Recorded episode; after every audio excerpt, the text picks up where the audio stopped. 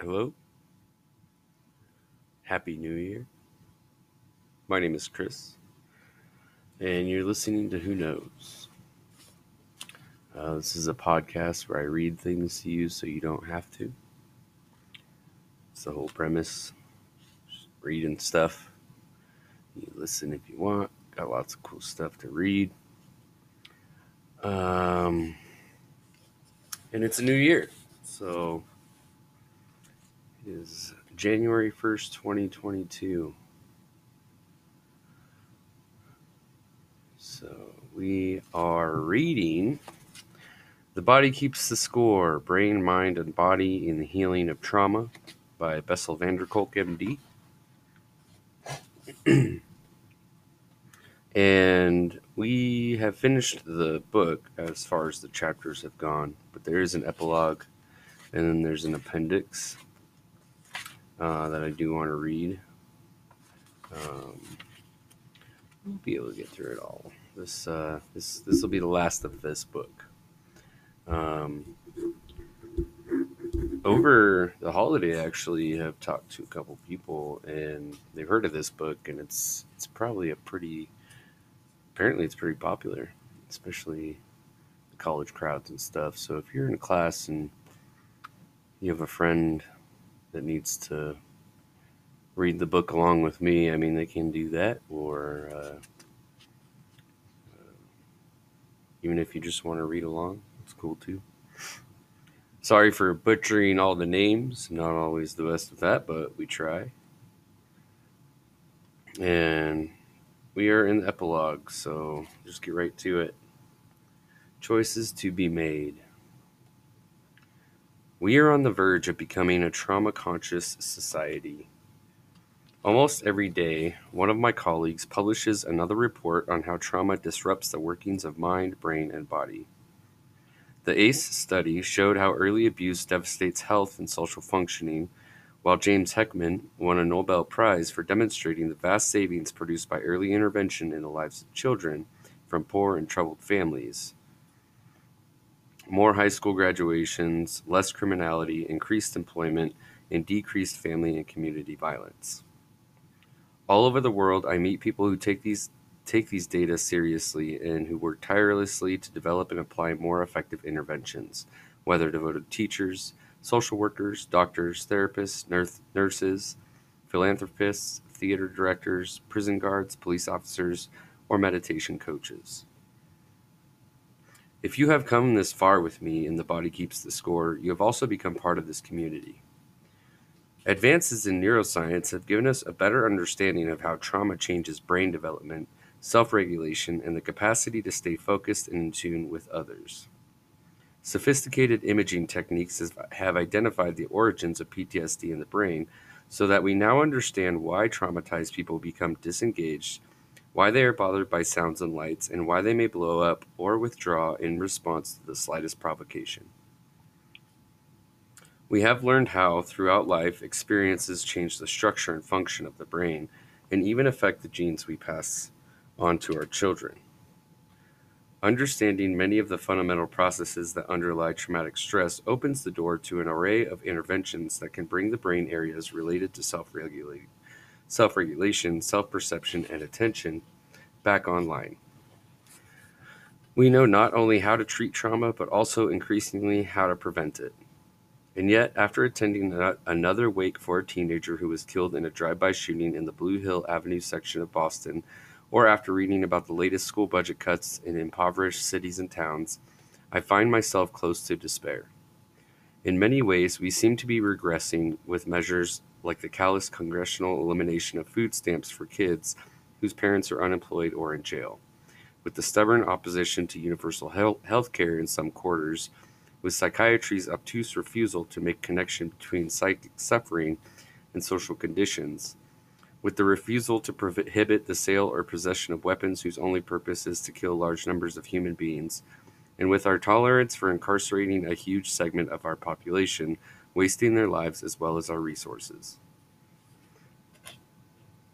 Discussions of PTSD still tend to focus on recently returned soldiers, victims of terrorist bombings, or survivors of terrible accidents. But trauma remains much, a much larger public health issue, arguably the greatest threat to our national well being. Since 2001, far more Americans have died at the hands of their partners or other family members than in the wars in Iraq and Afghanistan. American women are twice as likely to suffer domestic violence as breast cancer. The American Academy, Academy of Pediatrics estimates that firearms kill twice as many children as cancer does.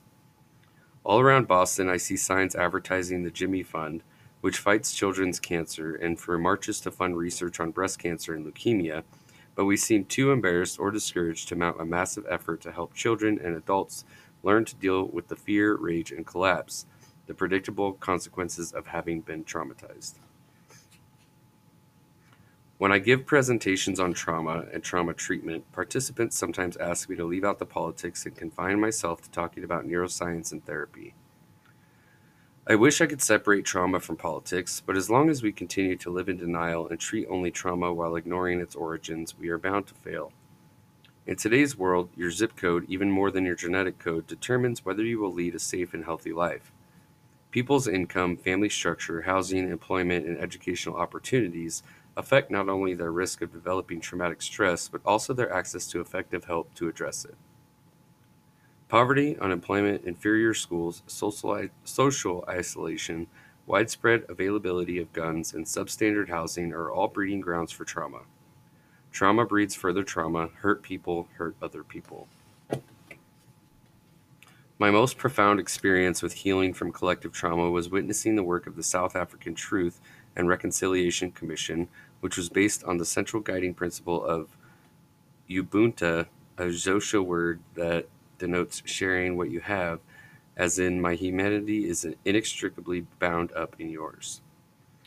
Ubuntu recognizes that true healing is po- impossible without recognition of our common humanity and our common destiny. We are fundamentally social creatures. Our brains are wired to foster working and playing together. Trauma devastates the social engagement system and interferes with cooperation, nurturing, and the ability to function as a productive member of the clan.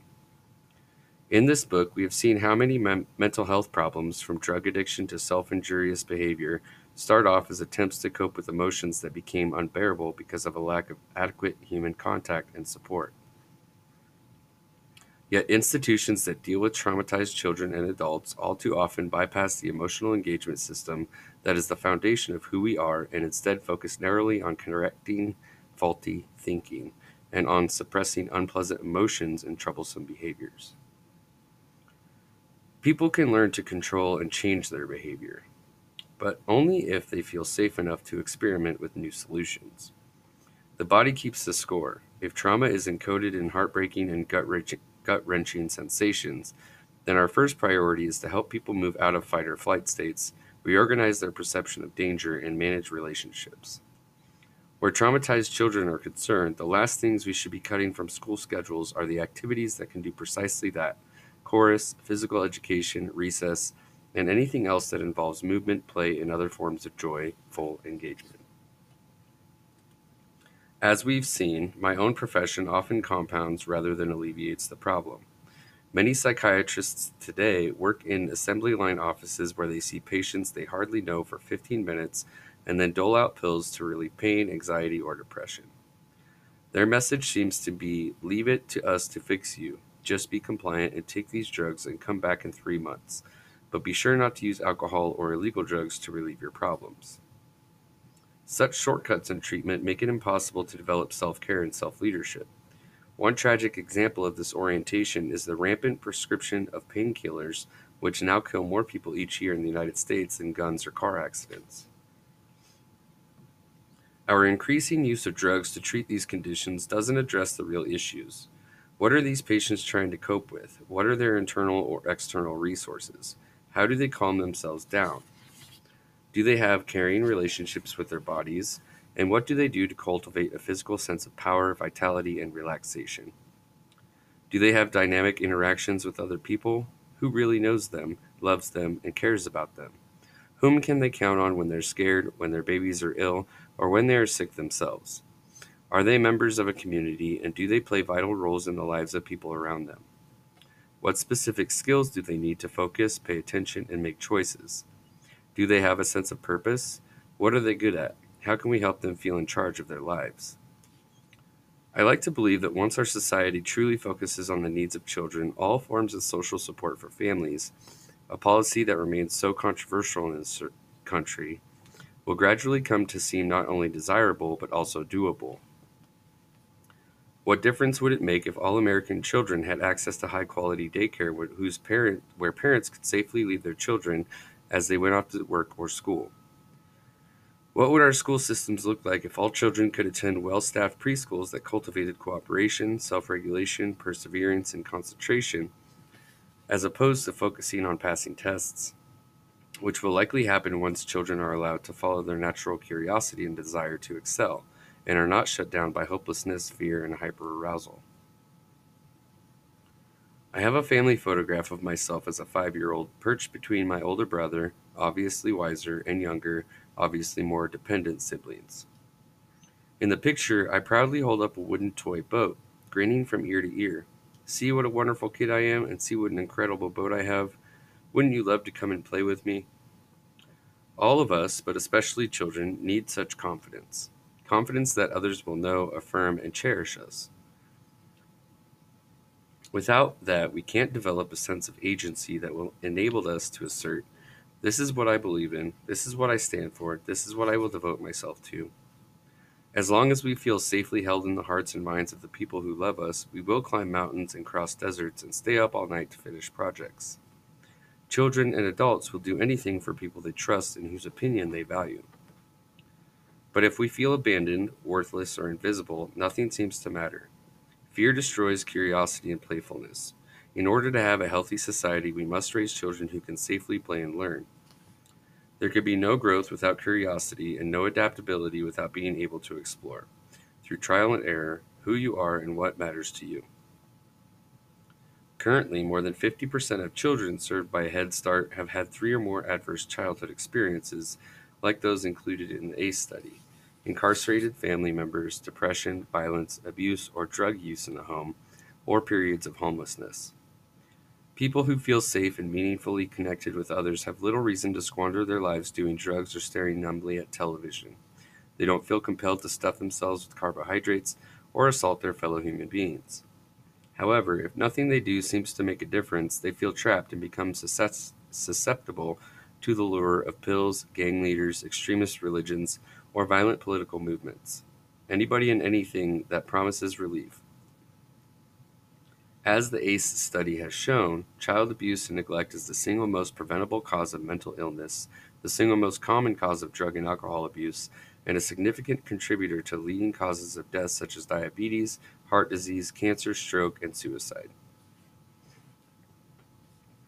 My colleagues and I focus much of focus much of our work where trauma has its greatest impact on children and adolescents. Since we came together to establish the National Traumatic Stress Network in 2001, it has grown into a collaborative, collaborative network of more than 150 centers nationwide, each of, each of which has created programs in schools, juvenile justice systems, child welfare agencies, homeless shelters, military facilities, and residential group homes. The Trauma Center is one of NCTSN's treatment development and evaluation sites. My colleagues Joe Spinazzola, Margaret Blaustein, and I have developed comprehensive programs for children and adolescents that we, with the help of trauma savvy colleagues in Hartford, Chicago, Houston, San Francisco, Anchorage, Los Angeles, and New York, are now implementing. Our team selects a particular area of the country to work in every two years relying on local contacts to identify organizations that are energetic, open, and well respected. These will eventually serve as new nodes for treatment dissemination. For example, I collaborated for one two year period with colleagues in Missoula, Montana to help develop a culturally, culturally sensitive trauma program on Blackfoot Indian reservations.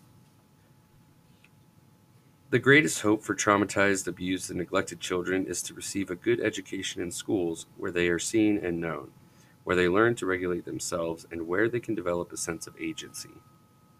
At their best, schools can function as islands for safety in a chaotic world. They can teach children how their bodies and brains work and how they can understand and deal with their emotions. Schools can play a significant role in instilling the resilience necessary to deal with the traumas of neighborhoods or families. If parents are forced to work two jobs to eke out a living, or if they are too impaired, overwhelmed, or depressed to be attuned to the needs of their kids, schools by default have to be the places where children are taught self leadership and an internal locus of control.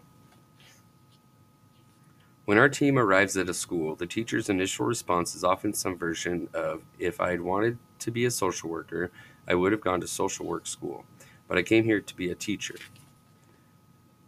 Many of them have already learned the hard way, however, that they cannot teach if they have a classroom filled with students whose alarm bells are constantly going off. Even the most committed teachers in school systems often come to feel frustrated and ineffective because so many of their kids are too traumatized to learn. Focusing only on improving test scores won't make it any difference if teachers can't effectively address the behavior problems of these students. The good news is that the basic principles of trauma focused interventions can be translated into practical day to day routines and approaches that can transform the entire culture of a school. Most teachers we work with are intrigued to learn that abused and neglected students are likely to interpret any deviation from routine as danger and that their extreme reactions usually are expressions of traumatic stress.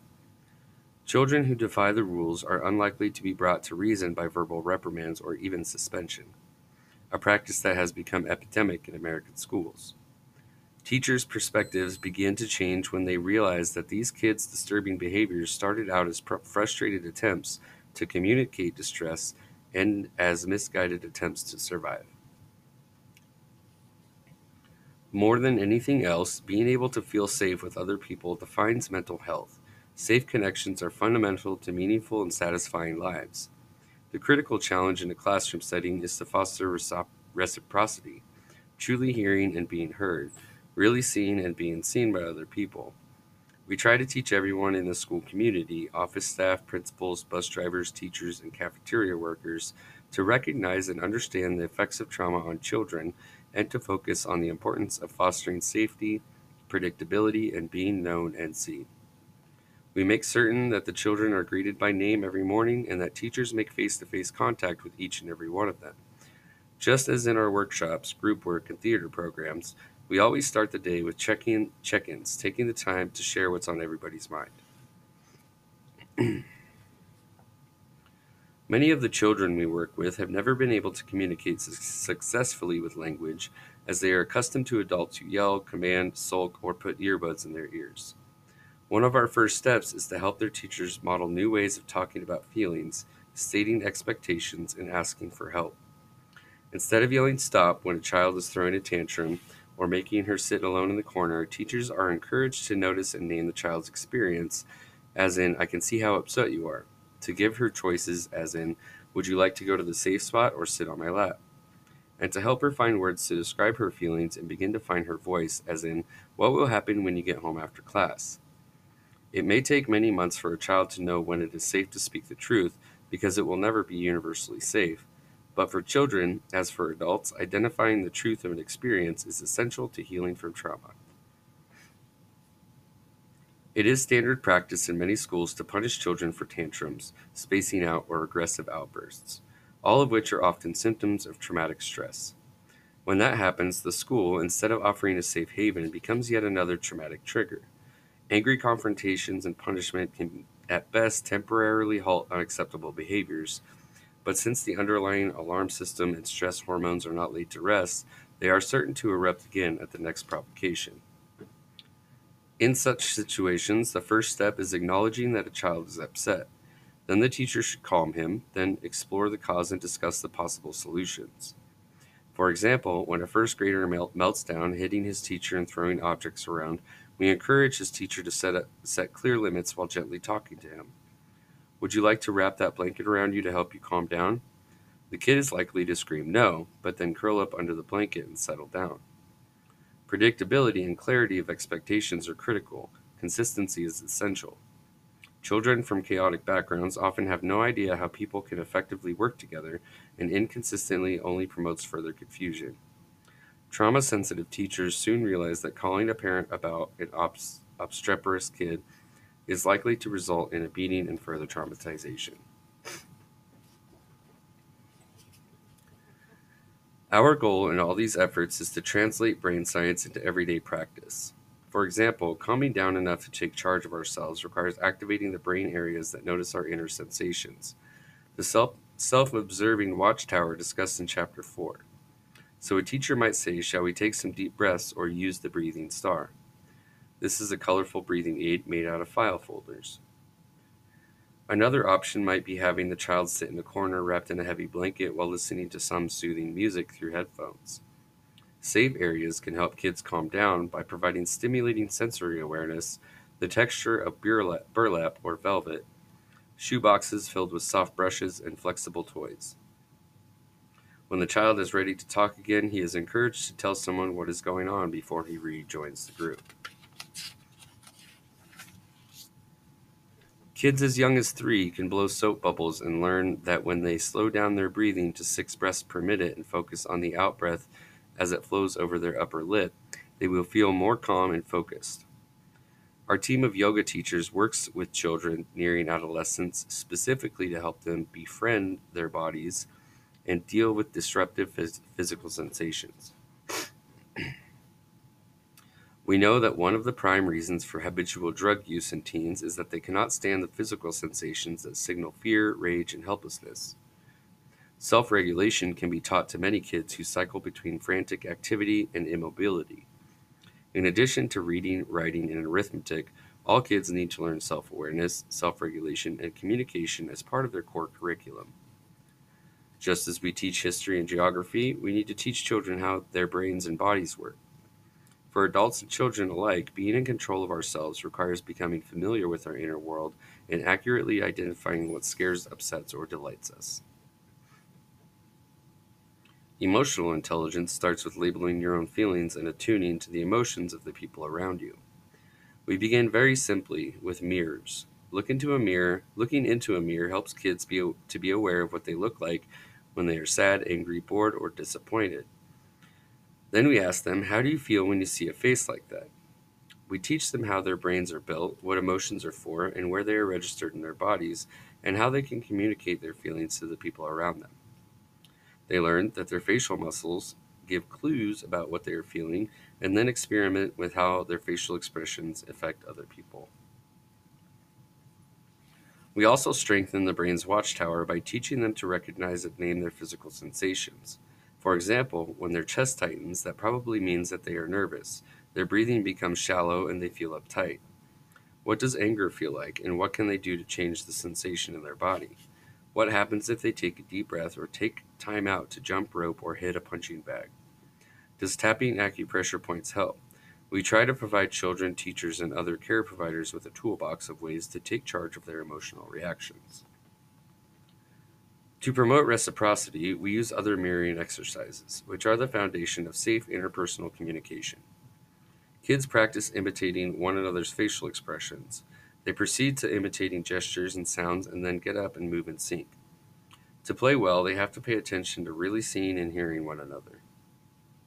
Games like Simon Says lead to lots of snig- sniggering and giggling, signs of safety and relaxation. When teenagers balk at these stupid games, we nod understandingly and enlist their cooperation by asking them to demonstrate games to the little kids who need their help. Teachers and leaders learn that an activity as simple as trying to keep a beach ball in the air as long as possible helps groups become more focused, cohesive, and fun.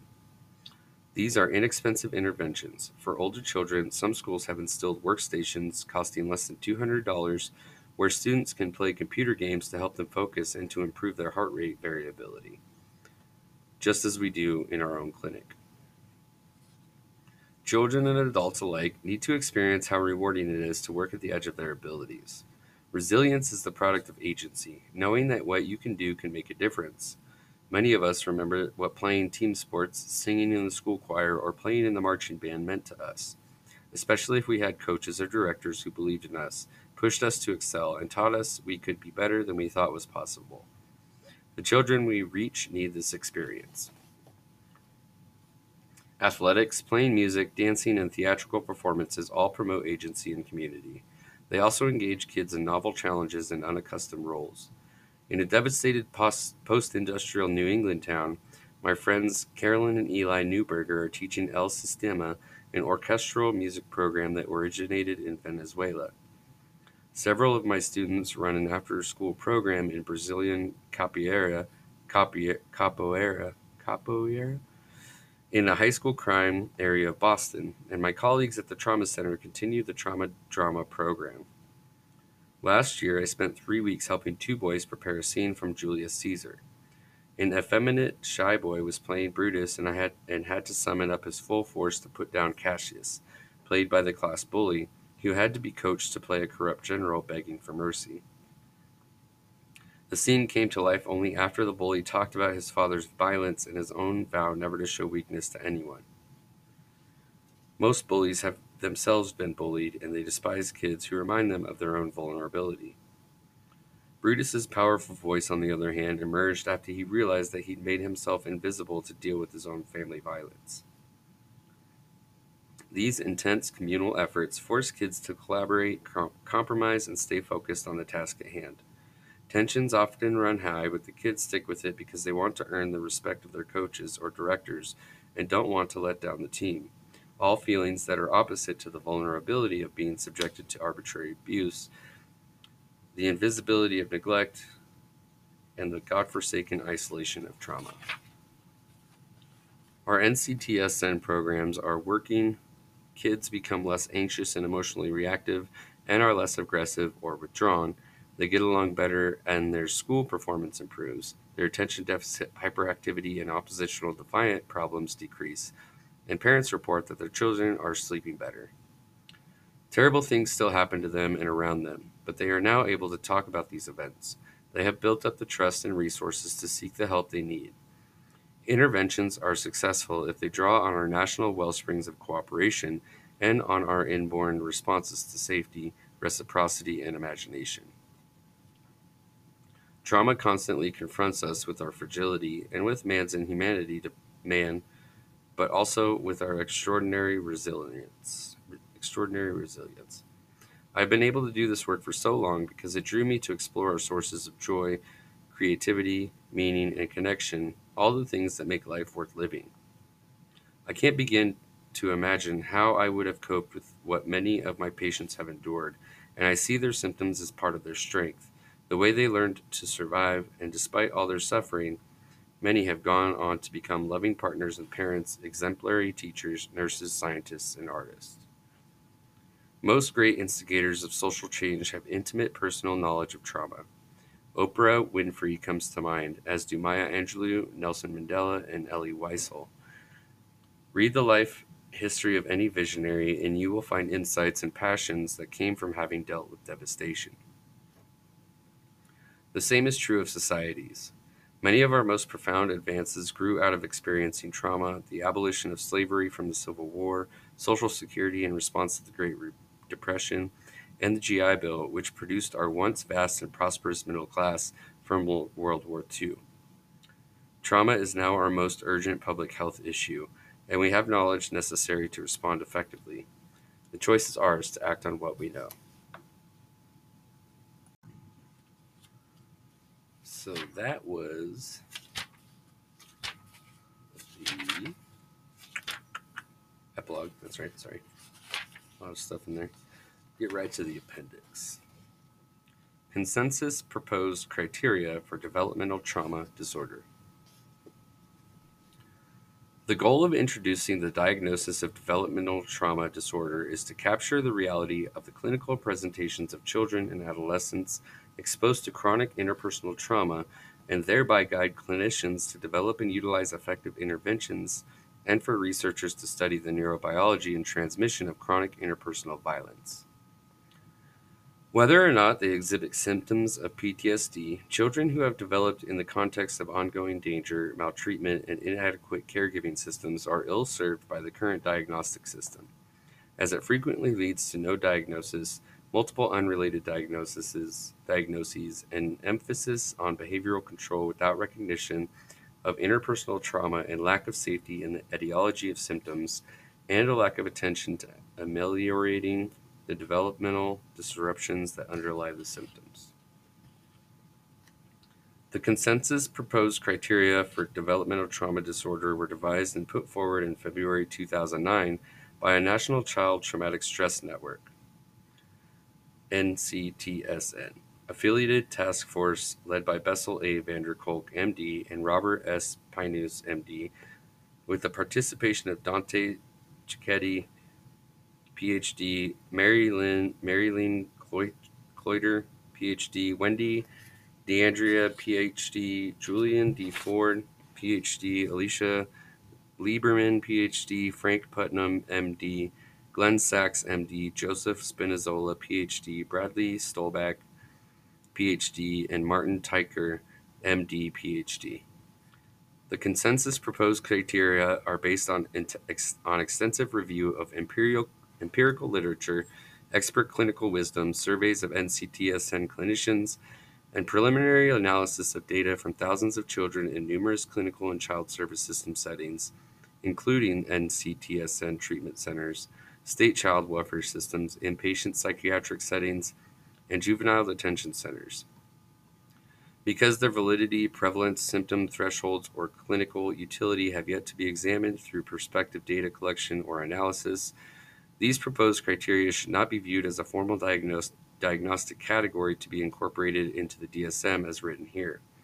Rather, they are intended to describe the most clinically significant symptoms exhibited by many children and adolescents following complex trauma. These proposed criteria have guided the developmental trauma disorder fields that began in 2009 and continue to this day. Consensus proposed criteria for developmental trauma disorder. A. Exposure. The child or adolescent has experienced or witnessed multiple or prolonged adverse events over a period of at least one year, beginning in childhood or early adolescence, including a. 1. Direct experience or witnessing of repeated and severe episodes of interpersonal violence, and A. 2. Significant, significant disruptions of protective caregiving as the result of repeated changes in primary caregiver, repeated separation from the primary caregiver, or exposure to severe and persistent emotional abuse. B. Affective and physiological dysregulation. The child exhibits impaired normative developmental comp- competencies related to arousal regulation, including at least two of the following. B1. Inability to modulate, tolerate, or recover from extreme affect states, e.g., fear, anger, or shame, including prolonged and extreme tantrums or immobilization. B2. Disturbances in regulation and bodily functions, e.g., persistent disturbances in sleeping, eating, and elimination, overreactivity or underreactivity to touch and sounds, disorganization during routine transitions. B3. Diminished awareness dissociation of sensations, emotions, and bodily states. B4. Impaired capacity to describe emotions or bodily states. C. Attention and behavioral dysregulation. The child exhibits impaired normative developmental competencies related to sustained attention, learning, or coping with stress, including at least three of the following. C1. Preoccupation with threat or impaired capacity to perceive threat, including misreading of safety and danger cues. C2. Impaired capacity for self protection, including extreme risk taking or thrill seeking. C3. Maladaptive attempts at self soothing, e.g., rocking and other rhythmical movements, compulsive masturbation. C4. Habitual, intentional, or automatic or reactive self harm. C5. Inability to initiate or sustain goal directed behavior. D. Self and relational dysregulation. The child exhibits impaired normative, normative developmental competencies in their sense of personal identity and involvement in relationships, including at least three of the following. D1. Intense preoccupation with safety of the caregiver or other loved ones, including precocious caregiving, or difficulty, difficulty tolerating reunion with them after separation. D2. Persistent negative sense of self, including self loathing, helplessness, worthlessness, ineffectiveness, or defectiveness. D3. Extreme and persistent distrust, defiance or lack of reciprocal behavior in close relationships with adults or peers. D4. Reactive physical or verbal aggression towards peers, caregivers, or other adults. D5. inappropriate, excessive, or promiscuous attempts to get intimate contact, including but not limited to sexual or physical intimacy, or excessive reliance on peers or adults for safety and reassurance. D6. Impaired capacity to regulate empathic arousal as evidenced by lack of empathy for or tolerance of expressions of distress of others or, or excessive responsiveness to the distress of others. Post traumatic E. Post traumatic spectrum symptoms. The child exhibits at least one symptom in at least two of the three PTSD symptom clusters B, C, and D. F. Duration of disturbance system. Duration of disturbance. Symptoms in DTD criteria B, C, D, and E for at least six months. Functional impairment G. The disturbance causes clinically significant distress or impairment in at least two of the following areas of functioning scholastic, familial, familial, peer group, legal, health, vocational, for youth involved in seeking or referred for employment, volunteer work, or job training. And that's that's there you go. That's the end of that. It's all the criteria for developmental trauma disorder. And that, my friends, is the end of this book. There's a whole resources. There's a bunch of resources, notes. Um, so if you wanted to go back and find out where all the sources came from, you could do that. It's all in there. I don't think this book's hard to find. Uh, should be pretty easy find. And with that, I have had this uh, book for oh shoot, like three and a half years, and I mean I got through like the first two chapters years ago, and then you know stopped reading it, but that one's done. So if you're listening to this right now and you want this book, go ahead and contact me, and uh, I'll send it out to you. Another one done, guys. Uh, thanks for being here. I appreciate all of you. Um, it's a brand new year, and we are. I ended the year with over 3,000 listens, which is cool. Um, that means that, you know,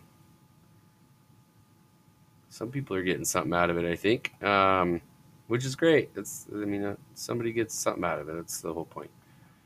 Um, but I appreciate you guys and stay tuned for the next book. Um, I think it'll be a good one. It'll be shorter, but it should still be good. I'm not going to give away the surprise. You'll just have to come back. Thanks again.